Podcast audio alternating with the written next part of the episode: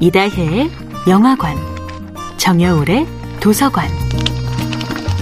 안녕하세요. 영화에 대해 잡학다식한 대화를 나눌 이다혜입니다.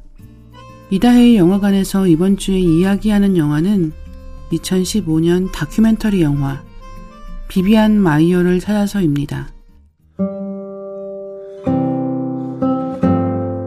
비비안 마이어는 1926년 뉴욕에서 태어났습니다.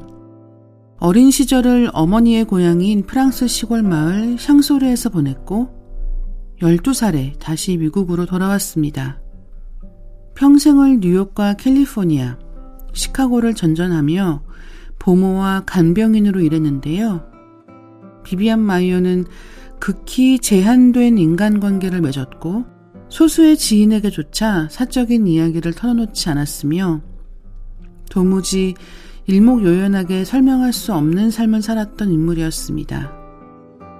비비안 마이어에 대해 무례하고 오만하며 심술궂은 사악한 마녀였다고 증언하는 사람들이 있는가 하면 정중하고 다정하며 책임감 강한 메리 포핀스로 기억하는 사람들도 있었습니다. 비비안의 영감과 재능에 잘 어울리는 독특한 특징을 가진 카메라, 롤라이플렉스가 모든 것을 바꾸어 놓은 것으로 보이는데요. 무엇보다 15만 장에 이르는 작품을 남길 정도로 열정적으로 사진을 찍었지만 그 결과물에는 아무런 관심이 없다는 듯 대부분의 필름을 현상조차 하지 않은 채 상자에 넣어 창고에 방치했습니다.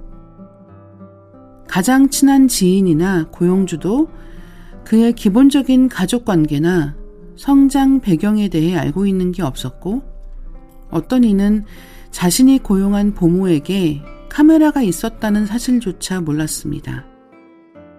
2008년 존 말루프를 비롯한 비비안 마이어 사진의 초기 구매자들이 사진을 촬영한 작가를 찾기 위해 고군분투하는 동안 비비안 마이어는 자신이 가장 오랫동안 돌보았던 아이들인 겐스버그 형제의 보살핌을 받고 있었습니다.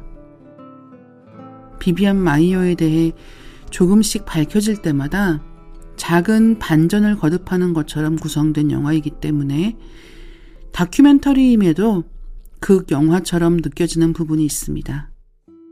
더불어 비비안 마이어가 살아서 이 모든 유명세를 경험했다면 좋았겠다라는 생각도 들지요. 이다혜의 영화관이었습니다.